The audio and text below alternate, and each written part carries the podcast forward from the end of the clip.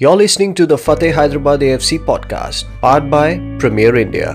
Being a former Icelandic international, uh, Ricky, you've played in an era where you know the country has had good players, but the team was unable to qualify for major competitions. Now, what has changed over the last 10 or 15 years in Iceland, and why is the country where it is now? Now. Uh, yeah, it's true. Uh, uh, I mean, we had a chance to qualify, uh, uh, you know, both for Euro 2000 and 2004. Uh, and I think at that time that was a direct result of having more players playing professionally abroad, thereby being in, you know, playing at a higher level than in Iceland at the time. But, you know, we fell a bit short that time. And, in my opinion, there's a few reasons for uh, uh, why we have managed to qualify now uh, back to back for uh, two major tournaments. Uh, uh, I mean, first of all, it, it, it, it's it's always good to have good players, and, and, and we had a strong generation of, of good players coming up. that are hopefully fruits of increased coaching education in Iceland over the past 15 years or so. Uh, I mean, uh, we have a, uh, in Iceland now we have over 500 coaches with a UEFA A or B license. Uh, you know, that, that's about one per uh, 880 citizens in the country. And uh, to compare that to in England, it, it, the number is one per 11,000. So, you know, we, we're well educated and, and we have good coaches. Uh, another reason is, is the infrastructure that has drastically improved. Uh, we have harsh weather conditions uh, for uh, you know parts of the year, well, actually more than half of the year, you could really say, and uh, and by building indoor football facilities full size. We have sorry about that. We have we have with the with the infrastructure, uh, being able to lengthen the season and play full years indoors for the kids, especially. Uh, the uh, then on top of that, the the last reason, uh, which is kind of obvious reason, is that the appointment of Lars Lagerbäck, the uh, experienced Swedish coach in 2012, uh, was. was a very good decision for Iceland. It, it raised the it raised the uh, level of professionalism around the national team to a higher level. Uh, not because he, he, he, the Icelandic coaches didn't want to be professional. It was just because that he could demand, uh, you know, that the football association spend a little bit more money on the national team, met his standards in terms of scouts, assistant coach, and uh, travel arrangements and such on uh, and such, which kind of uh, lifted everybody. And uh, these are kind of the uh, that's a long story. These are the infrastructure changes that have happened, but uh, but uh, you know uh, the secret yep. ingredients, if you will, is is is probably uh, you know what we've talked about before. Is it's it's our unity, it's our grit, if you want. Icelanders are tough people, and, and I think our team really well, it kind of depicts the mentality of a nation. It's uh, it's the full acceptance of uh, putting the team above the individual. We've had that for 25 years, but with the help of all those different reasons, we uh, we've managed to uh, to kind of utilize that even even uh, further, and, and thereby qualifying for uh, for the national for the big tournaments. Now, just borrowing from where now, just uh, borrowing from where you, you ended the mental toughness bit, and I've, I've heard stories of something Icelanders call the grimt. And I've heard stories of how children start playing on gravel pitches. You yourself mentioned it. Uh, what can you tell me more about what is this mental toughness all about and how it helps an average Icelandic player deal with such situations? I uh, it is it is a uh, uh it's I, I, think first and foremost uh, I mean it's it's hard to ex- explain into a few words the willing to I mean, there there are contributing factors. I mean, what what we take as a team in Iceland is is, is the smallness is is actually not always a, a negative. Uh, you know, you, would say, I mean, we we have been uh, champion for qualifying with only 300,000 citizens. Uh, there, there's an advantage to being small. That is that the players that are on our squad now have known each other and played against each other and played together since they were maybe eight or nine or ten years old, which means that they are more than teammates, they are more than colleagues, they are friends. They go on vacations together. So uh, there is kind of a full acceptance of putting the team above the individual here.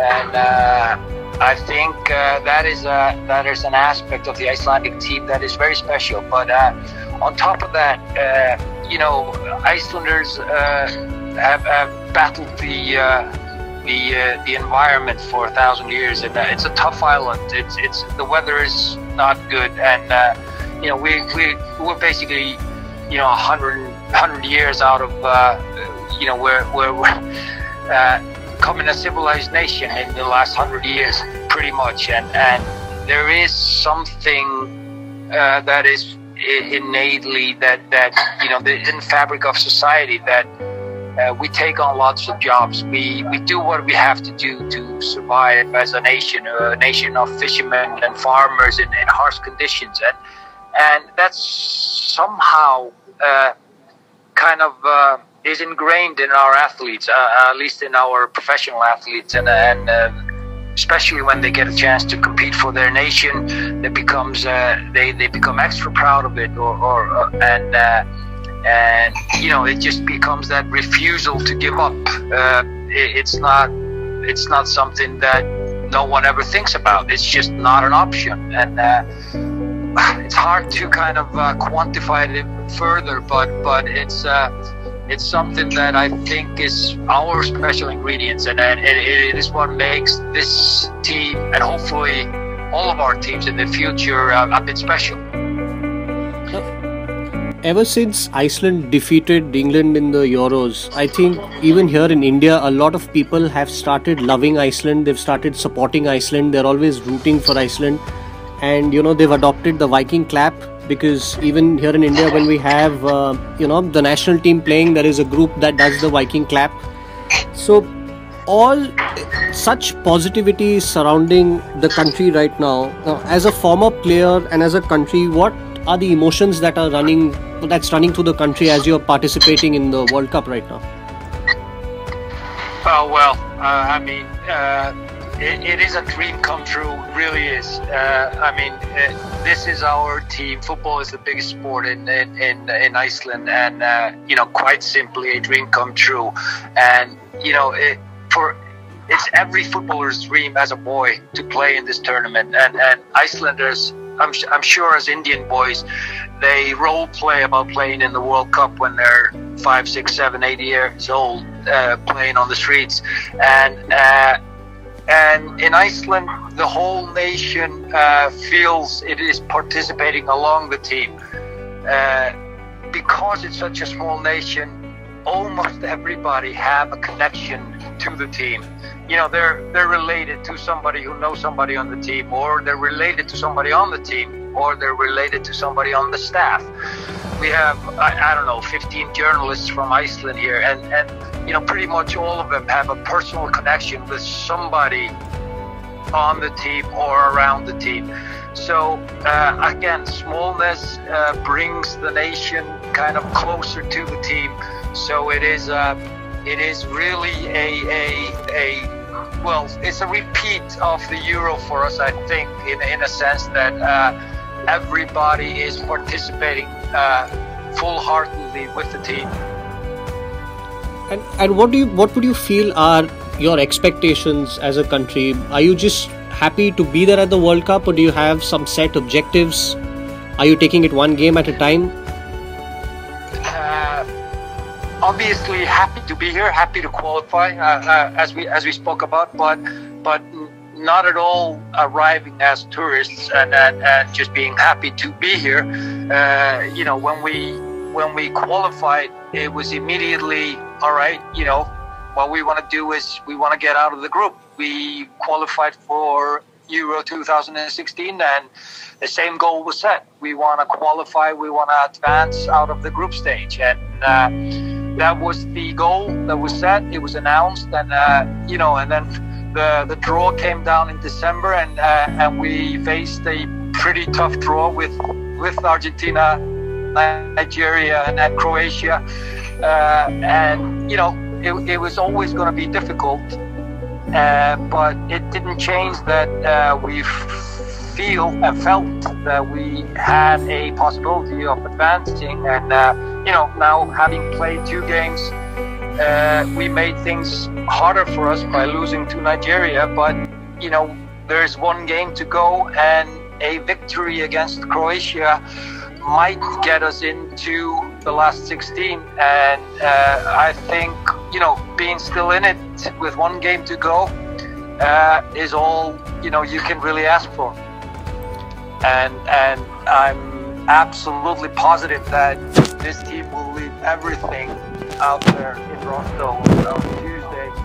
And, you know, what we have to do is match Argentina. If Argentina beats Nigeria, we have to beat Croatia by the same goal difference, and uh, and then we are through. And it's a job that I firmly believe we can do, and I think everybody here believes that we can do it. Well, a lot of people in India will be rooting for you. You will, so you'll have a lot of positive energy flowing your way for the last game. So good luck for that. Happy to hear that, and and, and uh, you know uh, uh, that is very uh, it, it feels that we're easy to support and and and uh, because we're we're a small harmless nation that that you know is, is come from nowhere. And uh, but uh, hopefully it's also an inspiration for for other countries uh, striving to become better uh, footballing nations. Of course. Now previously you briefly touched on you know Iceland's domestic football scene, wherein you said that you know you, have gone ahead and you've built these indoor pitches and you've extended the length of the leagues uh, that are happening there. Now, do you think these are your ideal talent generators, uh, and do you feel it's making a difference to the sort of talent that Iceland is now producing? Uh, I think, uh, well I mean, the domestic league in itself, the top league, I, I, I would have to say, not really the league, but but I'd rather say that the clubs that uh, all of them have very good youth systems, and and it's it's really in those youth systems that the uh, talent uh, grows, and and and it's uh, you know the seeds are are, are sown. Uh, I mean, we, we as, as I spoke about before, we have uh, about 500 coaches with the UEFA A or B license, and uh, and because of the smallness, everybody matters. So if you know if, if a talent is is well, if you find a talent, or if you suspect that this individual might uh, become a good football player they are nurtured and taken care of. And uh, I think um, that is really our, uh, as you say, talent germinator is, is our youth system. It's our club youth systems. And, uh, you know, they grow the players. And, and now we have many players going abroad at a young age uh, from 15, 16, 17. Uh, and uh, you know, we have two young lads here in the squad now that are have just turned 20 that are that are both been abroad for three or four years, and you know they are uh, they are role models for boys that are maybe five or six years younger.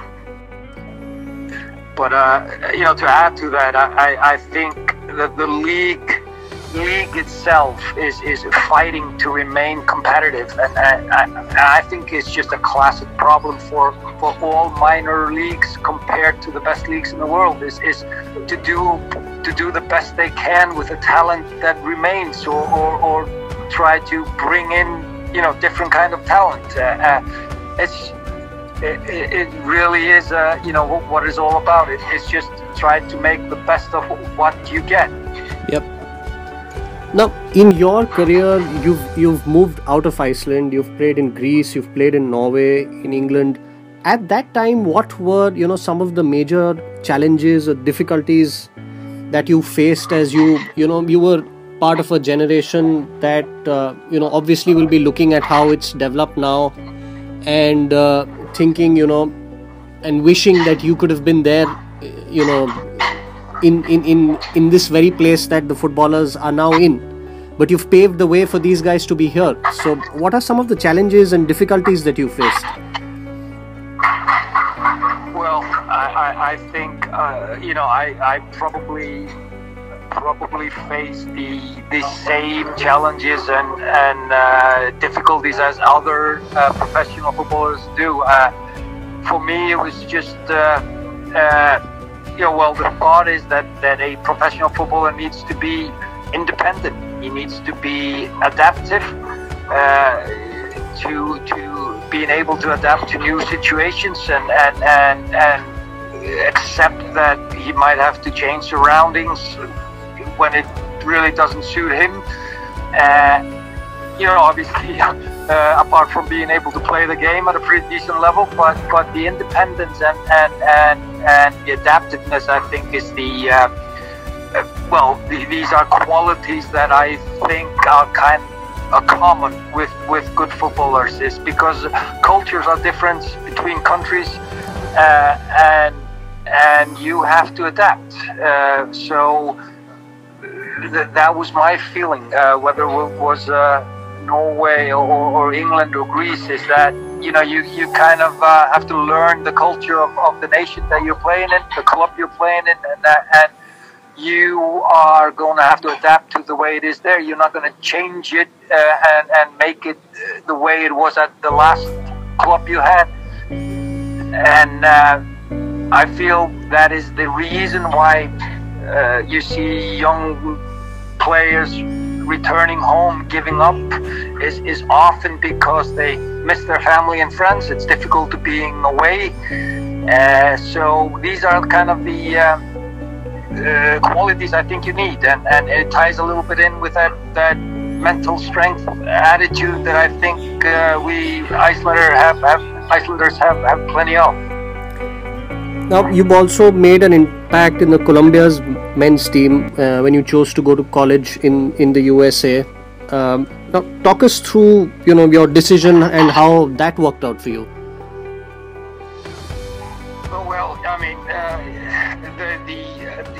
I, I, applied to Columbia, uh, you know, as as a, a option to have to go to a university uh, that was is world class. Uh, you know, I I wasn't sure what I was going to get in. Uh, the the option would have been to pursue university back in. The other option would have been to pursue a university education in Iceland. Uh, at the time, I was playing for the under 21 team for Iceland, and I had uh, had my first full national team game for for Iceland. Uh, but I had a stretch of injuries at the time, and, and you know I think it was a combination of, of, of well, it was circumstances and, and a little bit coincidence that, that I ended up in New York, and uh, uh, due to injuries, I uh, you know I got pushed in the direction of you know get an education because you don't know how long your legs are going to last and for me it was the right decision. Uh, and when i was once i was there it was never a question of not finishing the education. Uh, i had the well shake shaken knee or a bad knee you could call it whatever it was. I had a few operation on it all, as an early uh, you know as 20 20 year old so I, I, didn't really know how long it was going to last. And uh, you know once i got to new york i i think i matured. I grew up. Uh, I met a lot of new friends from various cultures, and it made me a better person to attend that school and uh, and, and learning about the world a little bit. And uh, you know uh, what what would have happened if I hadn't got an injury? I don't know, but I'm I'm I'm glad it did, and I'm glad I went that path and my New York years and uh, Columbia years were a fantastic experience. Now, Yogesh tells me a lot about you, and he's seen you play. And uh, you know he's he's sang your praises quite a few times. He only praises players if they are really good. All right, yeah, yeah. I, I hope he's not uh, parading. Uh, I I enjoyed some success at Columbia. I mean, we enjoyed as a team. I was going to say that, you know, that that is something that is football is a team sport, and and for me, it, it, you know, wins are are, are a measure of, of how well you are doing as an individual, and, and you don't win if you don't have a team, and uh, you know uh, that that's that's just the element of a team sport is that uh, team is supposed to make the individual better, or our Iceland, the Icelandic national team is is a perfect example of a team that is better in every sense than the sum of its parts. Uh, and and that what that is what a good team should be all about is is that uh, the combination of, people knowing their roles and, and willing to offer themselves for their uh, teammates makes the whole a lot stronger than the uh, than the individual. Yeah, that, that's well said. I think that's one of the things that uh, you know is so important about football and I, I think there's a lot that a country like india can also learn from the success iceland has had. And even we are going through a mini football renaissance if you call it. Uh, the country has improved in its rankings and there's a lot of buzz around football in the country at the moment. What is you know the one advice you would give to a developing football nation uh, seeing that you've you, have you have also gone through that path and you and you've reached a place wherein you know the, the entire world is looking at you right now well uh, i mean uh, I'm, I'm glad to hear and uh, and uh, and uh, it's actually great to follow that that you you you're you know football is spreading and, and going, uh, as you said, a, a, little bit of a renaissance. Uh, I mean, Yogesh is involved, you know, friends from, from college. And now another friend of mine, uh, Hermann Hreiðarsson, is a part of a coaching uh, staff in another club in India. So I, I, follow him as well. So it's, it's great to hear that, that you know, it's building. And, and it's a nation of, you know, 1 billion people that, you know, uh, the numbers are there. Uh, the the advice I can offer is I think every nation must must find its strength, must find its ingredient that that makes it special, uh, something that is in its fabric of society, and, and and try to incorporate that into their team mentality, into their style of play, if you want. I mean, Iceland Iceland can never play like Brazil. If if we would try to play like Brazil, we would be a very bad replicate of it, and, and we would probably suffer a terrible results. Uh, India cannot be like Iceland uh, because you don't you don't have the same well figure you don't have the same physical aspects as Icelanders.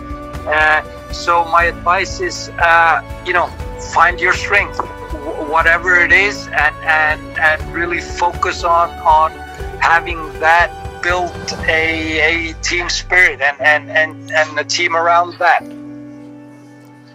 That's great advice. Now, can you share some memorable moments, uh, you know, in your domestic or your international career? Because I came to read that you've you've scored against France and you've been elbowed by Didier Deschamps. So, a- any more memorable uh, incidents that you would like to share with us?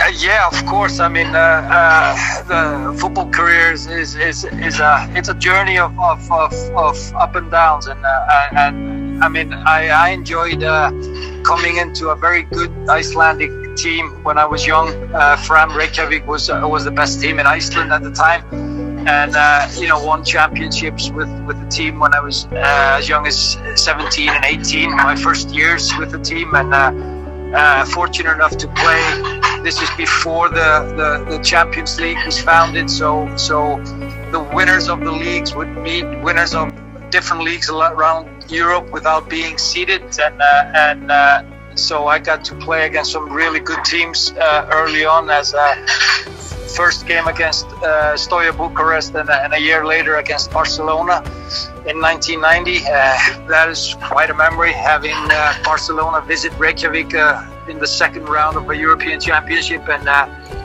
and being fortunate enough to score and tie the game against them uh, as an 18 year old was a, was a huge memory and a, and a, and a huge jump in, in, in, should we say, aspirations that, well, you know, if you can score against Barcelona, you can probably score against pretty yeah. much everybody. So, uh, so it, it, gives you a, a great uh, confidence to, to kind of go into a game like that at a young age and, and, and having a bit of success. Uh, I guess later on, uh, when we drew the world champions in Iceland, uh, when France just won the World Cup in, in '98, the first game after after they won the World Cup was against us in uh, Reykjavik in September. Uh, another occasion where I uh, where I managed to score against uh, you know the best team in the world and and the best player in the world at the time was playing on that team with Zinedine Zidane. Yep. So these are kind of two very memorable games that one from early age and one from like kind of the uh, peak in my career. Uh, I, it's it's you know I, I, enjoyed some success in, in, in Norway as well, where I uh, scored pretty consistently for for three years. I, I, I think I managed to score close to a hundred goals for for Viking in Norway in, in in 115 games. I think it was like 90 goals in 150 games, and uh, that was just a tremendous run that I had there for, for three years, and uh, something that kind of is uh, what I'm really proudest of yeah. as, a, as a striker is, is scoring goals over a long period. Uh, equally, uh, every year was uh, was really really an enjoyable time. So I, I, I pick those kind of moments as, as something that you that you look back upon and say, you know, uh, these are uh, these are kind of the moments where you lift trophies or, or when you do something against remarkable teams. That these are the moments you, you you're in the sports for. Of course. Hey, uh, can I interrupt for a second? Sure, pal. so Abik, you know, one of the stark qualities of Ricky, as you just mentioned, when I was playing with him, was his finishing ability. And uh, Ricky, just share what do you think it takes to be a great finisher? Goals are always at a premium, even in our own league. And uh, why do you think you were so potent when you had an opportunity to score? Uh, I think, uh, well, it's First of all, uh, like pretty much everything, I think it's a there's a combination of uh, nature and nurture there.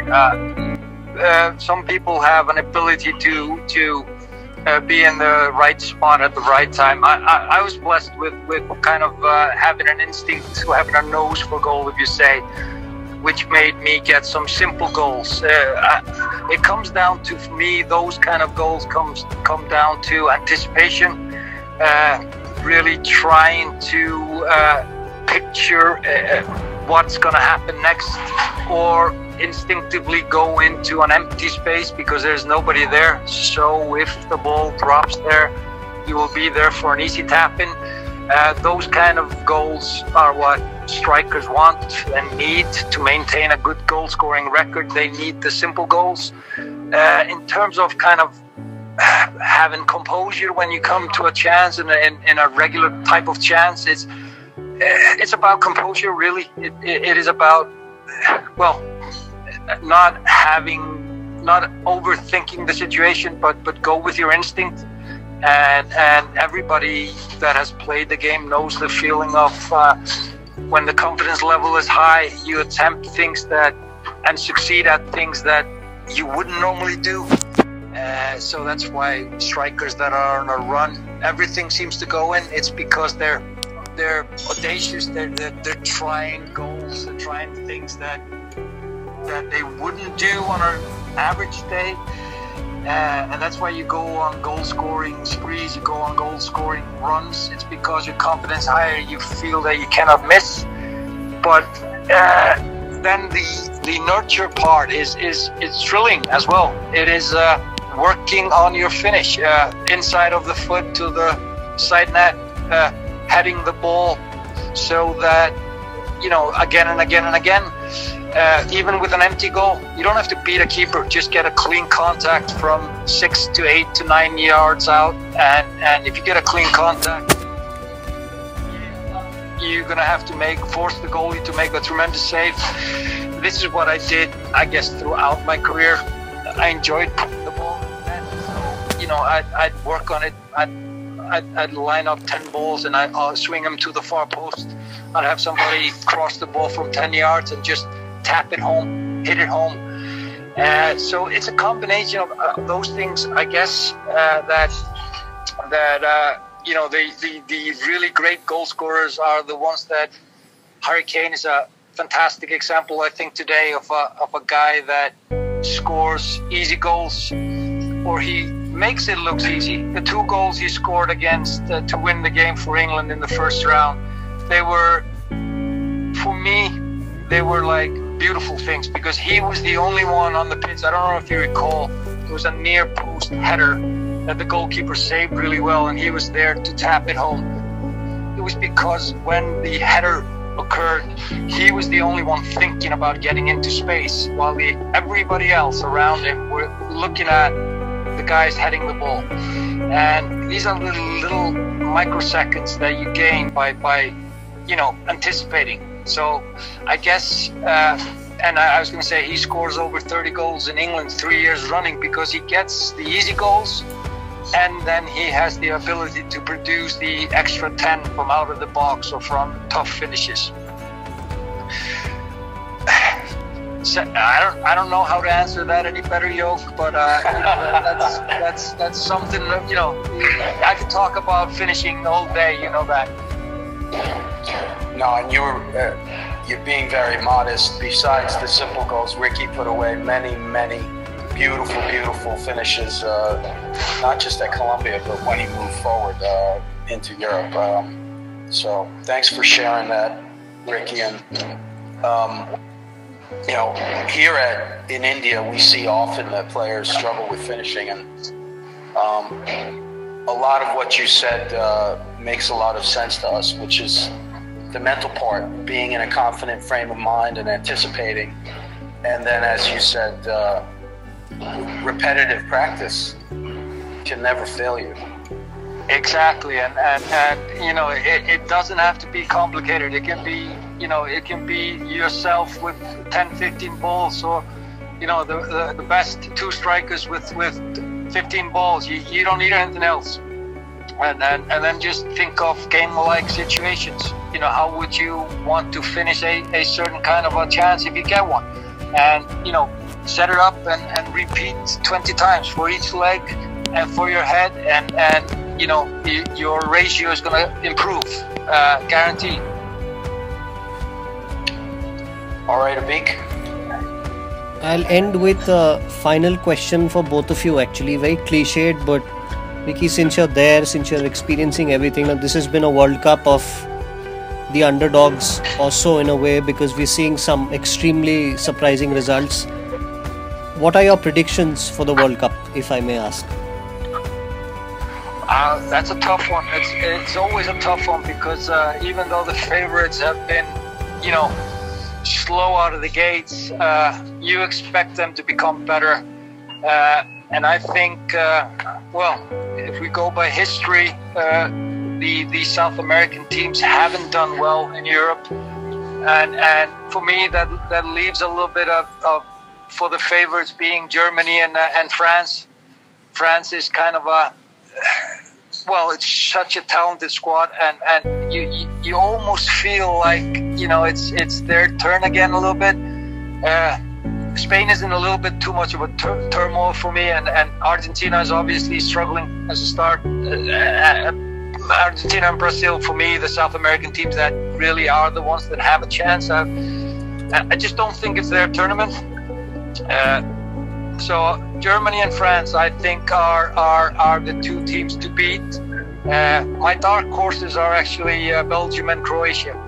Croatia is a, a, very very good footballing side, and uh, you know we have to face them on Tuesday. It's a very tall order, but uh, they are a uh, you know uh, when they come together as they have seem to have done now in, in, in this tournament, they they are a really good footballing team. Thank you so much, Ricky, for giving us your time. I know you must be really busy, but it's been an absolute pleasure to speak to you, to hear your thoughts, and uh, you know, I've I've I've seen Iceland myself, and and and you know the the rise of Iceland in the last few years, and I've always wanted to speak to someone very close to it, and uh, today, you know, I've fulfilled that wish of mine, uh, and. Uh, um, we would like to wish you all the best for your game against Croatia. We're rooting for you and we hope that the team continues to make history in the coming few years. Uh, thanks very much, guys. It's been a pleasure, and uh, and uh, you know, and uh, and best of luck with uh, with your uh, you know both India and, and, and the club, of course, as well. and you know, as I said, it's, it's it's been a real pleasure, and thank you, thank you both.